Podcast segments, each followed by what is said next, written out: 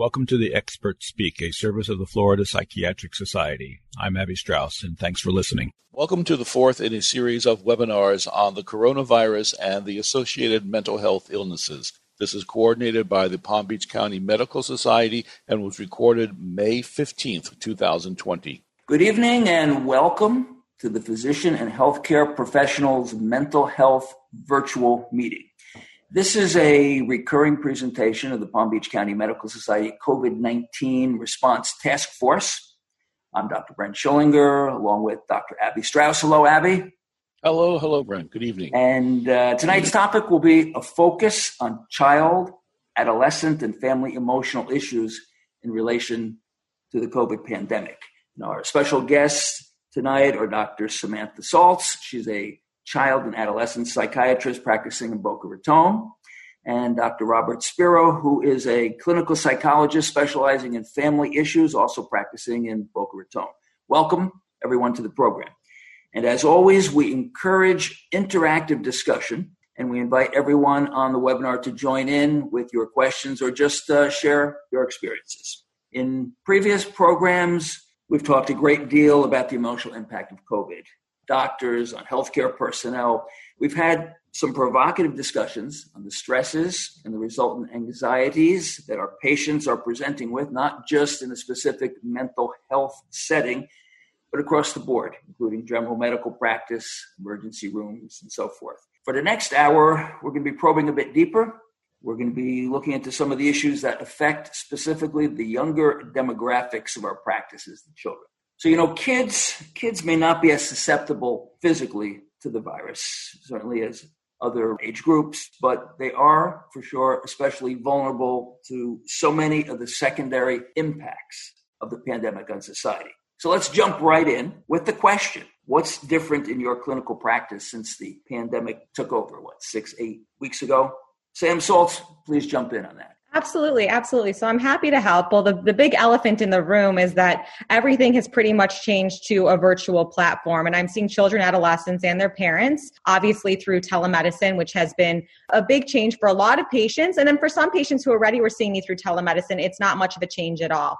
I'm actually seeing, surprisingly, that the parents are more affected by the COVID nineteen pandemic mentally than the children and adolescents. And I'm seeing that children and adolescents tend to be unbelievably resilient during this period and to be doing actually pretty well considering being quarantined for the past two months. And Robert Spiro, what, what are you seeing different now than, say, pre-pandemic, if we can even remember when that day was?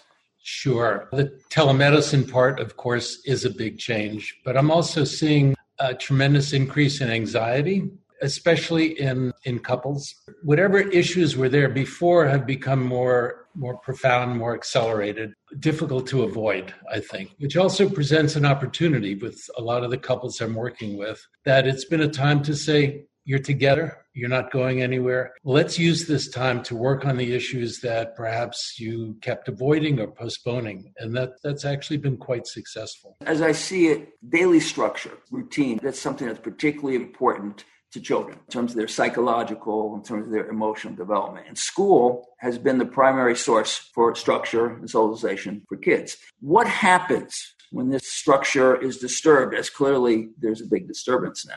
I think that the main thing that happens when the child structure is disturbed is that their sense of purpose and tasks for day-to-day activities completely kind of went to the wayside. So what's happened is while children used to have a purpose of going to school, getting up in the morning, brushing their teeth, their whole structure in that realm has been completely turned upside down. So a lot of the children and adolescents that I'm seeing are sometimes sleeping through their first class, which is all virtual. They are laying in their bed to do their homework, and there's really not much sunlight that many of them are even getting um, and going outside at all. Parents tend to be frustrated because they're not having the motivation to get up and do things like they used to do. No real physical activity. Sometimes they're not even going outside and swimming. They're really kind of just restricting themselves to the beds. And the truth of the matter is, is when children and adolescents don't get up, don't get emotionally engaged, and are just lying down in, in a dark room all day, obviously that disturbs their whole circadian rhythm, changes their sleep cycle, and actually can put them at risk for going into a depression. Despite the fact that that some of them have had their structure completely turned upside down, I think that they actually, most of them are pretty, pretty resilient. What's been your experience, Robert? in terms of the, we would call like a disturbance in the structure, the school structure that, that kids have relied on that now isn't quite what it was. I'm not seeing really any patients with, with young kids. I see a lot of grandparents who talk about their grandkids. And from what I've heard from them, and I've inquired, if the parents create a routine and a structure, which is critical, the kids seem to adapt well, go along with that, and, and seem to, I often will hear, they're not that different. They get along with it fine. Again, I think they take their cues very much from their parents. Parents are anxious. Parents can't create a routine for themselves. Then, then the kids become more agitated and, and anxious. Now, on the school topic, Abby, you told me you had some particular concerns about kids when they actually return to school, when we get to that stage. If and when, but I think it's a matter of when we get to that stage. I think it's a when thing. My concern is the sense of safety. And I am troubled also by mental health, sometimes overselling our ability to soften that sense of safety and say, you will be okay. And I wonder how kids, kids, as we all know, are usually a lot smarter and a lot more astute than we adults give them credit for being. And they're asking questions, how do I know that it's safe? How do I know that it's okay to play with my friends? Little children have a natural propensity to go play, to move, to do things, to interact, of course. But will they be frightened? Will we be sending kids back into school that, again, don't feel safe? And I'm curious from both Doctor Spiro and Doctor Saltz's perspective, how the parents are helping themselves and their kids prepare for this fear factor. And if someone can say that I'm overdoing it, then please correct me, correct me. But I just get this sense. And to the contrary, and this is one of those convoluted questions, is that it's so conflicting what they're seeing in the news, if they're watching the news. This group of people say it's dangerous. This group of people say it's not. How do you convince a kid what's proper, and where does, again, the child have that sense of safety? I, I'm very worried about it. I think that, and I hope I'm wrong, I just think this is going to come back and um, attack us. I, I, I really do. I, I'd love your thoughts. Either one to start. Part of what I'm concerned about when you say coming back, that there are corollaries with this disease that affect kids, affect other people, that it's not just the disease. You have heart attacks, blood clots, things that are very worrisome that you can't simply say, you, you can't say if you get it and you recover, you're okay. So my sense and the people I work with err on the side of caution, but not to the point where you don't do anything. I share your caution, but I, I think you have to find some medium, which is not easy to find, between not doing anything and just, just not being very careful. So Abby, I think I think uh, Doctor Strauss, I think you bring up a, a fantastic point in saying that there is going to be a fear about when things will return to normal, and if things honestly will ever return to normal in, in the near future. I think eventually there will be an increase in anxiety, and I think that the truth of the matter is, is that we don't know. And that brings up a big topic in general, which is the fear of the unknown. And that is a pervasive theme in, in mental health in general, and how people overcome the fear of the unknown or have trouble with the fear of the unknown. And the problem here is that nobody knows the magnitude of covid nineteen. And while we initially thought that this was a virus and a disease that truly only affected the older population, what we're seeing is research out of New York, left and right, saying that it not only affects the older population, it's also affecting children. We have some children who have died from covid nineteen. We've had Kawasaki's disease that, that's now been a topic in the news regarding children and covid nineteen. And the truth of the matter is, is that the fear really lies in not knowing what the future is going to bring. And I don't think that there's a way for us to be honest with children and adolescents and say that everything will be okay when we ourselves don't know how we're going to navigate this situation. I personally feel, as a child psychiatrist, the worst thing that you can do to a, a child or an adolescent is to give them a false sense of hope or security when they sense that you're being dishonest with them. Because if they know that you're being dishonest with them, how are we going to expect them to have an open, honest conversation about what their concerns are when we're not being open and honest with them with what our concerns are? So instead of trying to quiet their anxiety or just say it's all going to be okay when we don't know for a fact what's going to happen until we get a vaccine, I think that we need to be real. We have a problem. We're dealing with the problem. Researchers are learning about this disease. We need to be safe. We need to practice social distancing. You can't play with your friends on the playground and get super close to them. And instead of trying to just say, you know, everything's going to be okay and, and being dishonest, when they pick up are cues of being dishonest, I think we need to be a little bit real with them and say, you know, we do have a problem, and we've got researchers all over the world working on this together. And this is the first time in history that I can think of that we have the entire world coming together for a common cause, for a medical cause, to come up with some kind of cure or vaccine. We can agree uncertainty is tremendous, overwhelming. It sounds like what you're saying, as parents, the role is not so much to provide certainty in a time of uncertainty, but maybe it's more of a time to make peace with uncertainty. Without a doubt. And I think that I think that validating their feelings is incredibly critical during this time. It's okay to be scared. It's okay to be afraid. It's okay to not be sure, because the truth is mommy and daddy aren't sure one hundred percent of the time either. And these are real feelings. And part of growing up is learning how to cope with those feelings, learning adaptive coping mechanisms instead of maladaptive ones. And as parents, looking out for when we do have maladaptive coping mechanisms in this age group.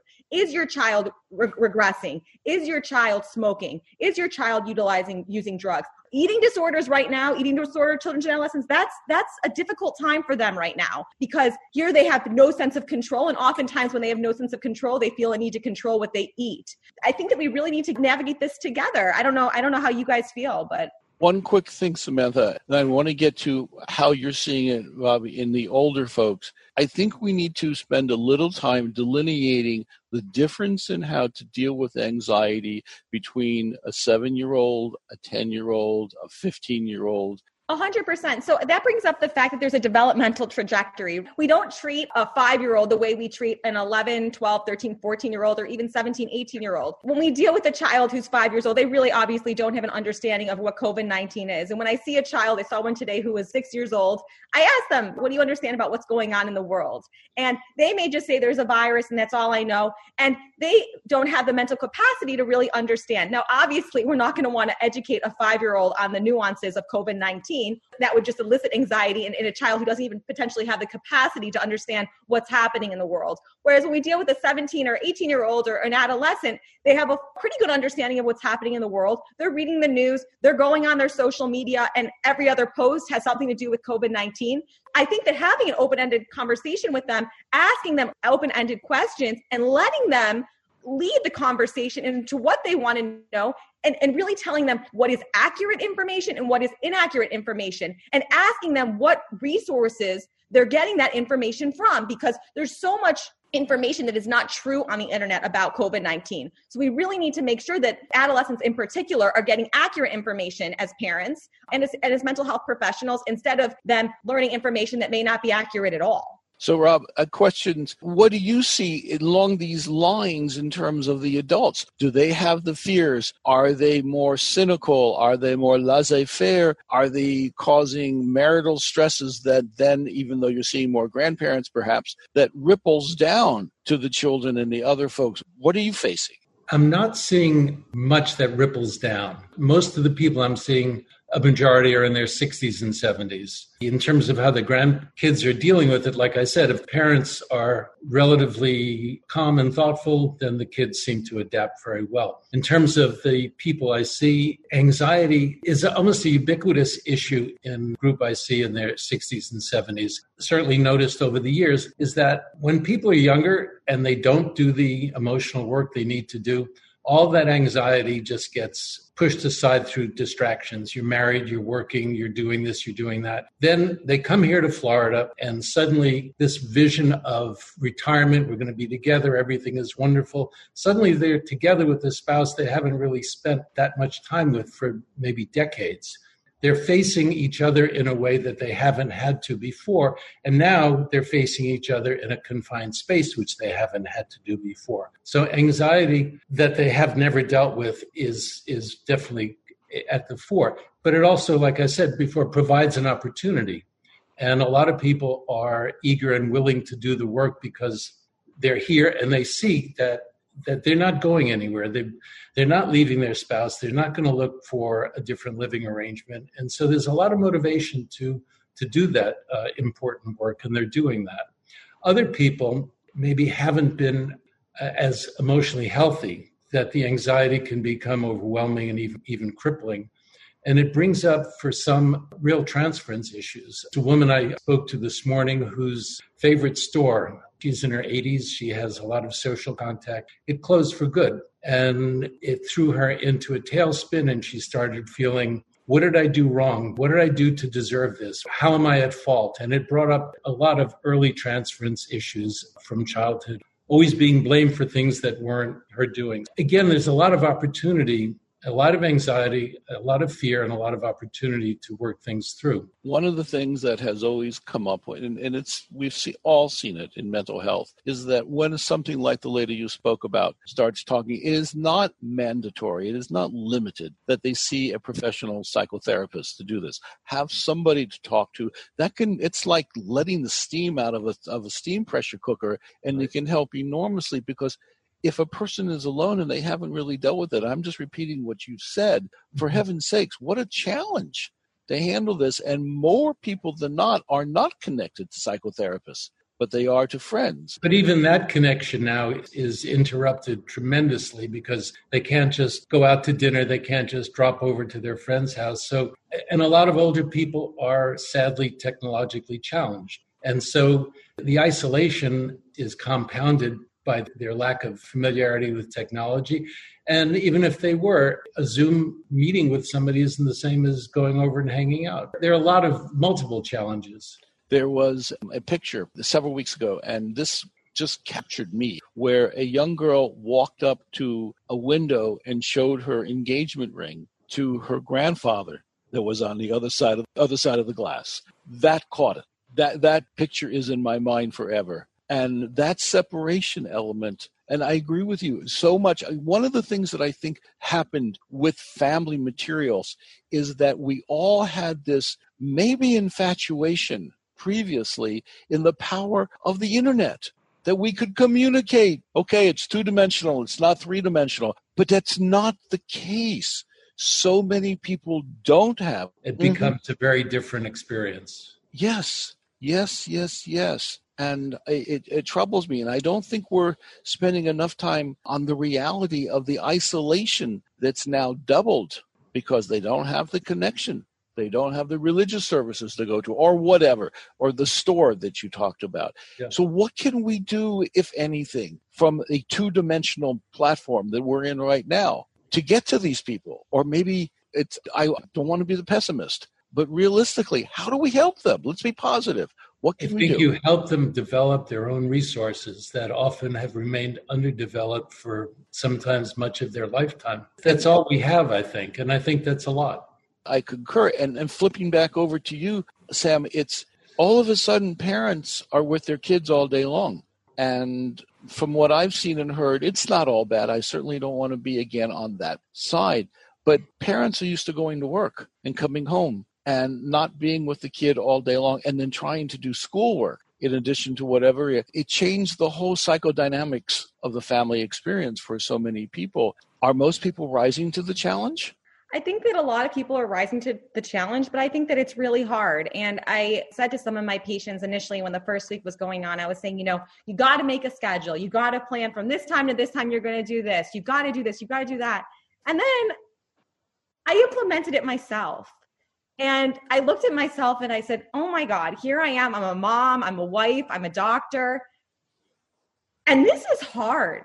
And instead of just trying to say that this is what we should do and everything is perfect, I think it's time to look at each other and say, you know, this is really, really hard. And let's just be real with each other. And, and let's focus on self-care and understanding that if we got through the day and everyone's healthy, that is a win. Instead of focusing on how much work we've done or whether the child has gotten a B on, a, on an exam or whatever it is, let's focus on the fact that everyone's healthy and let's reprioritize what's important to us. Instead of focusing on our work schedule for the day or the school assignment for the day or whatever, however much the child has played an instrument, let's let's focus on the fact that everyone's safe and everyone's healthy, and let's use that as a win for the family instead of the A on the test or reprioritize what's going on. I wanted to bring up one thing that, that you had mentioned, the, the ring comment, and that triggered my brain into uh, an issue that's happening for a young, lot of young adults right now who are having children and women who are giving birth right now, who are only allowed to have maybe one, if if if one in some hospitals, significant other in, in the birthing room with them. Parents are not allowed to see their grandchildren. Great-grandparents are not allowed to see their grandchildren. Um, and, and there's fear that there's maybe not going to be a time for a great-grandparent to see their great-grandchild. And the amount of stress that that brings on a new mother, on a great-grandparent, or, or on a grandparent, and how we can do our best to try and deal with those emotions that accompany life that's happening in the world at the same time when there's a lot of sadness and, and death that's happening, and the two ends of the spectrum, and how we really need to kind of navigate that, because it's hard being a new mom in the middle of a COVID nineteen pandemic. So back to what you were saying a moment ago, we were talking about the multitasking mm-hmm. challenges within the family for that. Right now, I, I think probably can feel like doing ten things at once is the only way that anything will actually get done. Folding laundry, making dinner, watching the kid while you're on a work call. We know that multitasking rarely actually works and can actually increase stress. What can we do from a practical point of view? It sounds like you found some solutions in your own life for that. We we have our schedules, we have our structure, we have our walks like everyone's supposed to be doing. But I think, again, that the main thing we need to do is, is reprioritize. Say what is most important right now, and really be mindful of the fact that it's okay if everything's not perfect like normal. The fact that we're all adapting and we're getting through this together is, is a win in and of itself. And looking at our family members and holding our children for an extra five seconds in the morning and physically having that contact and touch with them is imperative, because they're not getting that on the playground. They're not getting that at school. They're not getting that social reciprocity that is so important for development. It's critical that we provide as much of that to them as possible in our home environment when they aren't even able to go to school and get it in a social environment face-to-face. And one of the things that, to the flip side of life, for lack of another term, it's called the circle of life. But, Rob, when you see people, they're older, they think about their own demise. They think about their own illnesses yes. more than younger people do. Mm-hmm. And I've met people who say, am I going to die alone in my apartment? Mm-hmm.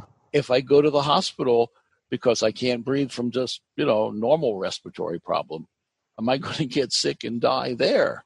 And It it takes us to another level of looking at our own existences and the lowlinesses. Do you, does that come up into your practice at all? You may not have that population, but does it? With some people, absolutely. The loneliness does come up.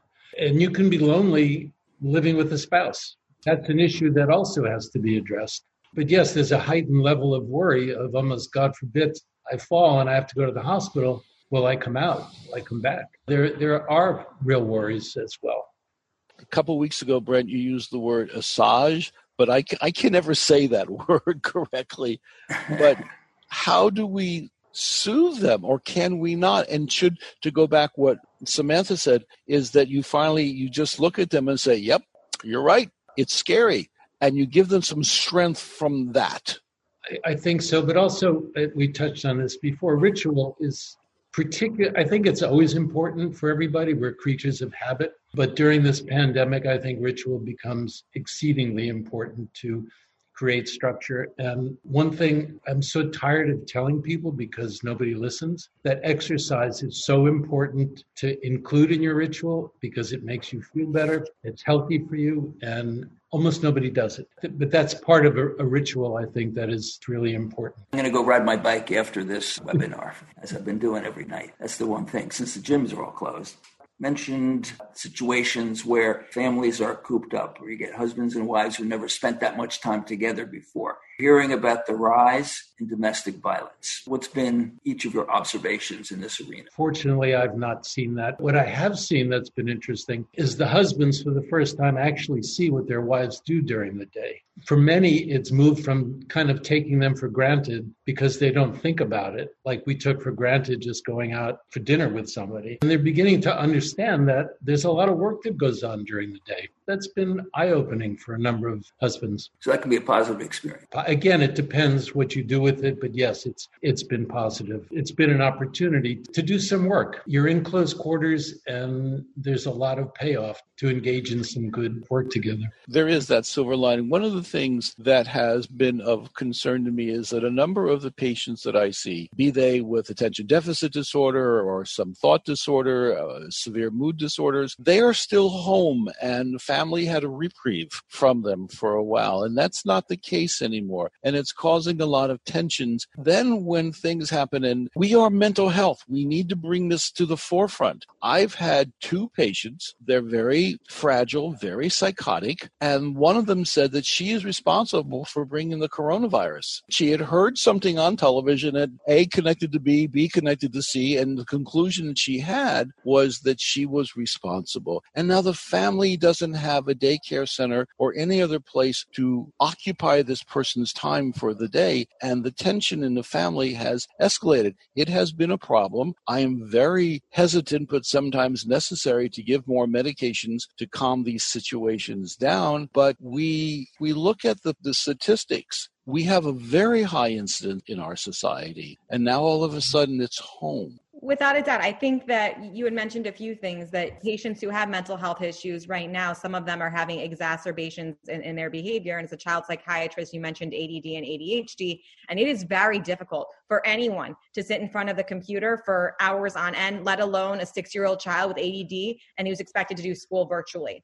Those children right now are having a very, very, very difficult time. I encourage parents to buy the A D H D bands that go underneath the desk, buy the squishy balls, by the fidget spinners, so they have some kind of physical movement that they can do while they're watching these, while they're doing and engaging in distance learning or virtual school. So that can help the child engage a little bit more. But I think you're right. I think that there is, if there's an underlying mental health disorder to begin with, some of them very much have had exacerbations in those symptoms. And then when you have a child with A D D and A D or A D H D who's hyperactive during the day, it's exhausting sometimes for the parent.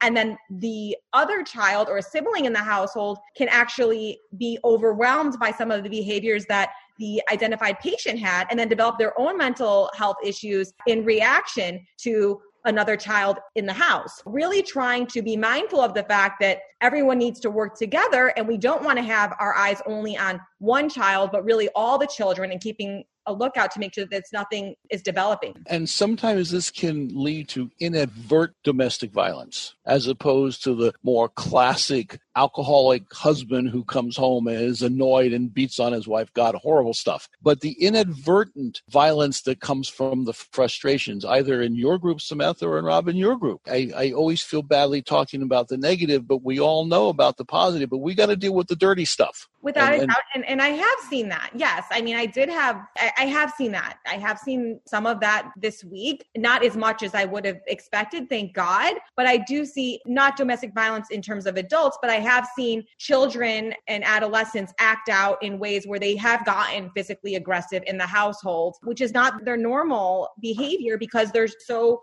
overwhelmed with feelings of tension being cooped up in the household twenty-four hours a day, seven days a week. And I have seen that with, with children. And, and when the question becomes, do we medicate those kinds of outbursts or do we not? And the truth of the matter is, is in normal situations, if we had an exacerbation in a behavior when there was some kind of situation that came up, we'd say, okay, well, the situation happened. Let's just take a step back. Let's let the situation pass. It's all over now. The behavior should stop. Now what we have is we have a situation that's pervasive for the unforeseeable future, which puts us as providers in a very difficult predicament as to as to what's the best way to go. How amenable are the parent to coming to you, and really what skills can you give them? And it's the same to you, Robert. What can you do to help them remove this tension that is a very real tension? Without a doubt. And that's where I think that imperative right now that I've really utilized therapists in the community left and right, trying to find good therapeutic relationships that children and adolescents can develop So that way they feel that they have an outlet outside of yelling and screaming at mom and dad or a sibling or something like that, because they need an external source. That source used to be, they could go talk to a friend at school. They could go talk to their teacher. They could go play basketball, which they still can, some of them. But, you know, they had external sources. And right now they're missing out on that. And having a therapist who's an external source to kind of vent that emotion to is useful. Really, really useful right now. It normalizes things because they'll say, you know what? She told me this and he told me this. And it tends to diffuse it. And I think that's very important. I would assume that external source is not just for children, but applies to everyone in the family. Totally. And it's what we talked about physicians a couple of weeks ago. They too need an external source. They may not need formal psychotherapy, but they need somebody that they can talk to in days bygone, have a cup of coffee, go for a drink, something like that. But it's the same dynamic, but now in kids who can't handle it or in older folks who don't have the resources for, for different reasons. I, I just hope that we recognize that this is this is necessary. We need to be able to do this to defuse it before it explodes. So we have a question from Megan. Thanks again for having this meeting. So I'm always outspoken when you guys host these meetings. And this one in particular is very important to me because I'm a single mother of a thirteen and fourteen-year-old girls. And Samantha, this is for you. When we first started this meeting, you were talking about children, telling them the truth, not hiding things from them. Well, they've heard about phase one opening in Palm Beach County. And it's so ironic. I think I said this at the last meeting. I just got off a call with Lois Frankel in a town hall meeting, and I proposed a question.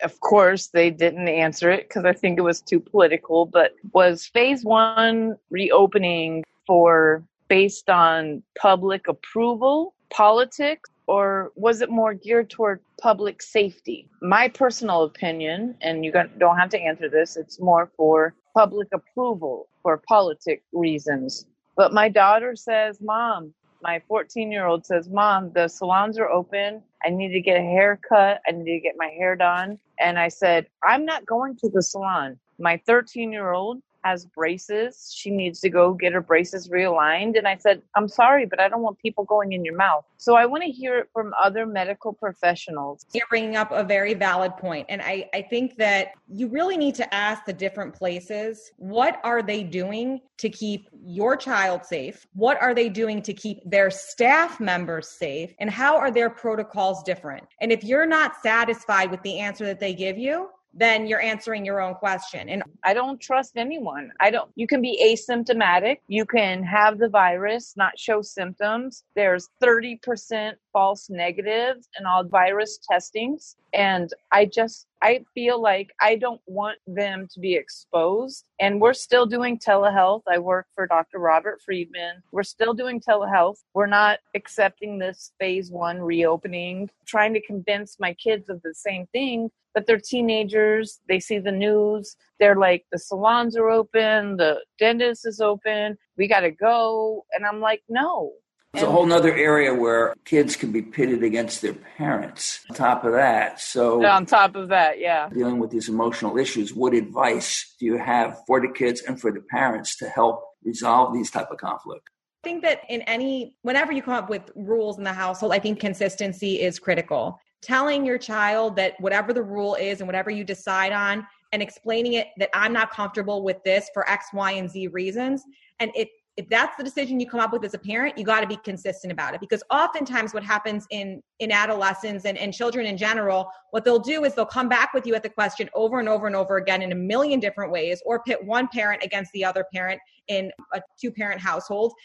The lack of consistency and the lack of structure is really more so than anything that causes anxiety within a child, so or an adolescent. So you need to be the voice of reason. You need to have your own rules. And however you're going to raise your children, and you're going to, is your decision. And if you're not satisfied, again, with the response of the orthodontist or the response of the hair salon, then you're answering your own question. And you don't need to justify yourself under these kinds of conditions to your children. You are the mother. You are the one in control. This is your household. And, and frankly, until they're an adult, they're living under your rules, and you don't need to feel like you need to justify yourself. And if you do feel that way, the question then becomes, Why?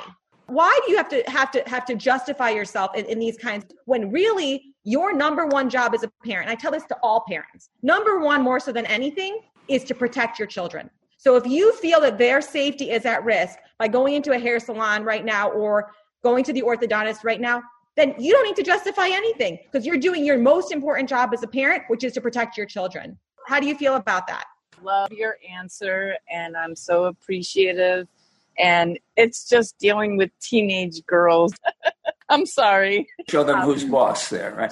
The, similar to that question, I was listening in on Facebook County Commission meeting last Friday where they debated for four hours whether to reopen the beaches. And they decided, yeah, they're sort of going to open them, but they're going to meet again this Friday, which is tomorrow, to decide. If the point is, there was a parent who got up there and she started making a big deal about unhappy with this draconian, unconstitutional, illegal mandates that the government is doing. And then she had her little eight-year-old girl get up and try to read something. And the girl was shaking and nervous. And basically the mother was just prodding her on to say, I need my beach. I need to go there. And what do you make of that? For me? Sure.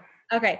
I mean, I think that ultimately parents need to be mindful. And I say this in general, the hardest thing about being a parent, one of them, is accepting differences in your children and allowing your children to have their own thought process to grow and develop and mature. When you deal with a parent who's trying to antagonize their child to say or do X, Y, and Z, whether it's the fact that we have a parent who was a Harvard grad and the child's maybe getting B's instead of A's, accepting those differences in your children is one of the hardest things to do. We need to remember that that our children have our own lives and they have their own dreams and they have their own visions. And what we want to do as parents is give them the confidence to pursue those dreams and visions. And, and what this parent may or may not have been doing was imposing their own views on the child. I'm not saying that they were, I wasn't there, I have no idea. But we want to be really careful as parents not to do that. So that way the child can learn to have a voice of their own. One of the things, and getting back to something you said, Robert, about transference, which I thought was very, the loss of the transference.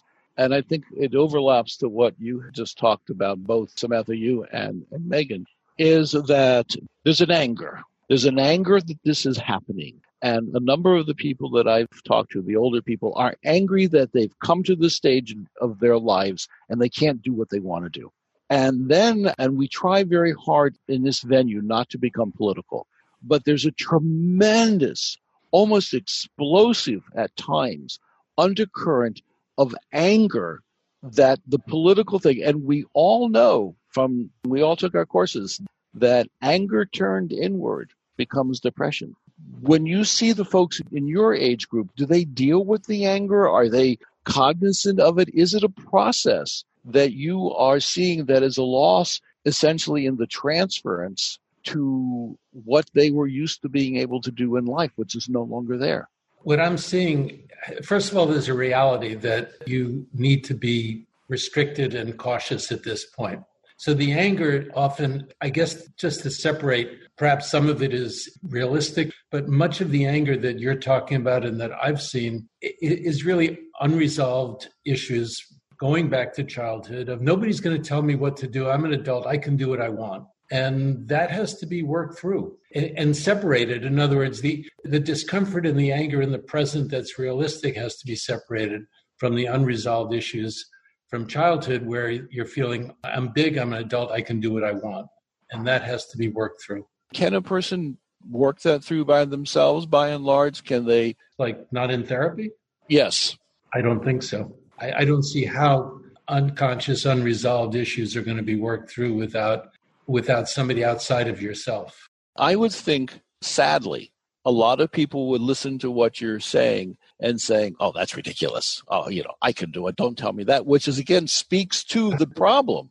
I've heard that before, too. I'm sure you have. So what can we do to help people who are listening to us, experiencing that? They, that's the person who's probably not even listening to this discussion, but the spouse might be listening and saying, that's my husband.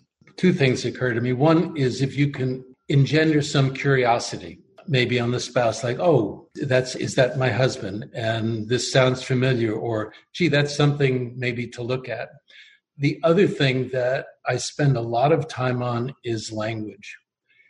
how you say something is almost more important than than the words that, that are said.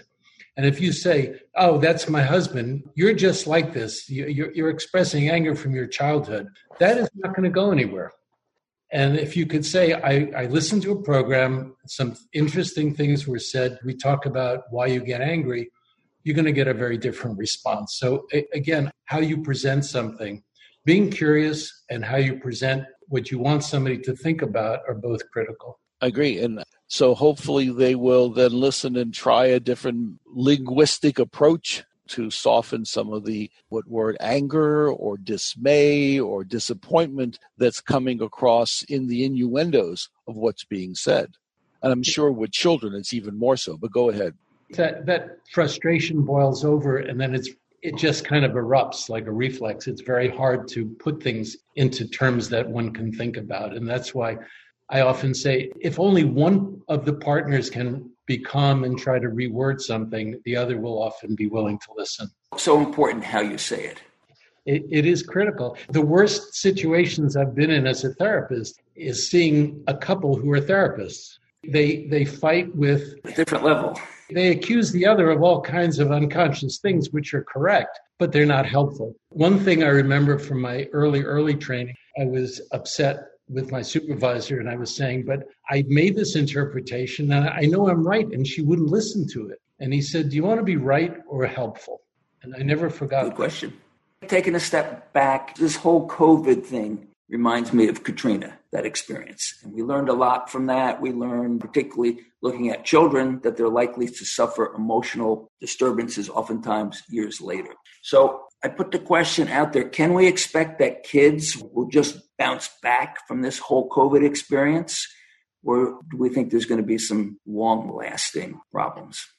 It's not that simple. One, I think the true answer is nobody knows. That's that's the true answer to all the questions about COVID is nobody knows. The other part about it is how has the child been affected directly? Children tend to internalize a lot and personalize a lot. Has a child lost a loved one to COVID nineteen? That child, I think, would respond very differently than a child who has been in somewhat of a more stable environment and hasn't been as directly affected by the virus itself doing something very terrible to a family member or a close friend or something like that. Like anything, when we look at child and adolescent mental health, we need to look for risk factors. And having a direct connection to somebody who's been very ill with COVID nineteen or has been financially affected by COVID nineteen or had a sibling who's been affected and, and been acting out or a parent who's had a breakdown, those kinds of situations, I think, are children who are at higher risk for having emotional disturbance secondary to COVID nineteen years later. And I think that our job as professionals and, and medical professionals is to really assess risk factors that certain children may or may not have and to assess whether they may be a candidate for potentially being at higher risk for a mental health disturbance later, later on. We have to remember that a lot of kids come into the COVID crisis with a psychopathology that's already there. Mm-hmm. And is this simply worsening it? One of the things that has always intrigued me, and I don't know enough about the history, we've all seen movies of when London was being bombed in, in World War Two, and the kids would all go into the tunnels, but the bombs ended, and it was man-made, and it wasn't an act of nature. With a hurricane, you could see the hurricane, and you could drive away from it. And I think we have to, as adults, begin to think about, is this going to be different? Is there going to be a different legacy because of that? During the H I V issues, there still had to be a very chosen physical act in order to get the virus. Now all you have to do is go to the grocery store. I think the legacy as the medical community, we, we've got to think about that. And I don't know, I don't know how how it's happening. And I personally am afraid that the media and the and the politics that are involved can be extraordinarily confusing, not only to kids, to us, to we adults. Yeah. So help. Robert, earlier you mentioned that in your dealing with the families and the grandparents and the grandchildren that you've noticed that the kids seem to be handling this pretty good. So the question I would have, for both of you, are children generally better at hiding their reactions to the stress and the anxiety? Is that a problem? And they take their lead from their parents. If the parents are open and honest, I think the kids will, will mirror that as well. I think it also just manifests differently. So I don't know if they're better at hiding it. I don't know if it's you know, intentional. I think that children with depression look different than an adult, than an adult who suffers with depression. Whereas an adult can say, I'm feeling sad and I'm feeling depressed and I want to get help. A child who's little doesn't present that way. They present, they, they present differently. They present potentially having temper tantrums and outbursts or wetting their bed or biting if they used to not bite.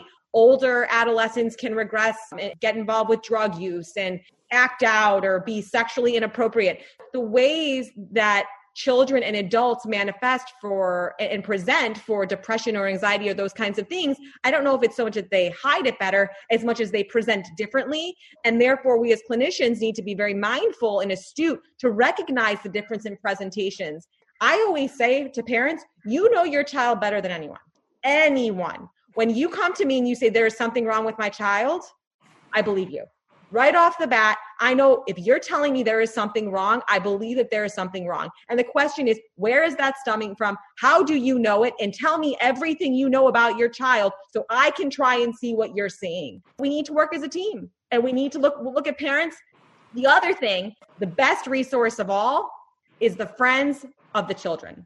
They know when there's somebody who's not doing well. They know when their friend is no longer, and I know, you know, we don't want them on social media twenty-four seven, but when the child no longer even wants to pick up the phone to FaceTime with their friends or Zoom with their friends, that's a red flag. When the child no longer wants to go shoot hoops, that's a red flag. So looking for anhedonia in that population is really, really critical. Grades dropping. There's a lot of red flags, and we really need to be mindful to look for them. So this seems to be pretty easy for you guys to do because you're mental health clinicians. We hear there's going to be a surge in mental health cases, and who's going to handle all that? Just yesterday, the United Nations, there was an address given to them where there was a warning of a global mental health crisis. They urged everyone listening that mental health needs to be put front and center. The impact especially is going to be felt very heavily on vulnerable children and young people who've been isolated from friends and school. So what advice do we have for non-mental health clinicians, practitioners, family practitioners, internists, in helping to uncover these problems? First and foremost, I think that old-fashioned rating skills can be utilized because right now we're not getting as much face-to-face, even with the pediatricians. So having rating scales that go out to children and adolescents that they can fill out on the computer or at home and send back to the doctors to kind of screen for mental health illnesses is going to be a priority right off the bat. And parents being in tune, checking on social media, looking at their child's Facebook, Instagram, Snapchat's account, seeing who they're talking to on TikTok, and being very open with them about sharing how their feelings are and, and, and asking them, hey, what's going on? And, and being being honest and open with them. I also believe that there's a larger component to this. In days gone, the clergy took care of this, and people would hear about this from the pulpit. We don't have that much anymore. We need to hear about it from politicians who are soothing and respectful and understanding of all these things, and teachers, and, and I see celebrities, musicians, and athletes doing this sort of thing. I think this will be a buffer. But what we need to do, and Brent, I I totally agree with you. I don't know what we're going to do because we do not have a system. Like we did, I'll be political. We didn't have enough masks. Well, we don't have enough mental health people who are qualified and capable of dealing with this. And then just to throw it under the pot, who's going to pay for it? Our insurance companies don't pay for it. It becomes a social situation. And we've got to, as a society, recognize this from the top coming down. I heard Queen Elizabeth maybe two weeks ago do a four-minute comment. It was wonderful. I listened to it a bunch of times. It was like Winston Churchill talking to the people. It was soothing. And you had a sense, we'll get through it together. And if you're suffering, it's okay. We'll get through it together. We don't have that now. Maybe another trillion dollars could be found for mental health workers. Please. Hey, all they got to do is print up the money, right? That's right. But your your your, your comments, I'm sorry, go ahead. I just said it's being done as we speak. This is a huge problem, and I'm, I personally have been in mental health as a professional since the early nineteen seventies, I'm not impressed with our ability to deal with what we did before COVID occurred. And I don't want to make people upset. So let's, let's, instead of being negative, let's look at the positive. Find good sources. Find a good clergyman. Find a good teacher. Find somebody who's really going to help you be connected. Find a friend as a starting point. And and get let's get rid of the stigma stuff. Done. Let's just get, get, erase it. Well, I think it's really important that we're recognizing this yes. challenge, the challenge to access, the challenge with the stigma, et cetera, et cetera. That's, that's a big first step. Without a doubt. I think that you guys putting on events like this and being mindful to get the community educated about these topics is critical. So I think it's great that you guys are doing it. And, and it's great that you're able to be part of this today. So that was a quick hour. We've covered a lot of interesting, important topics. I'd like to thank everyone for joining. Thank our guests, Doctor Saltz, Doctor Spiro, and my co-host. This uh, will be available. Listen to on the Medical Society website and the Psychiatric Society website. Yeah. And we will be back in a few weeks with some more information for you. So stay safe, and we'll see you next time. Thank you, everyone. Thank you. Thank you, both of you.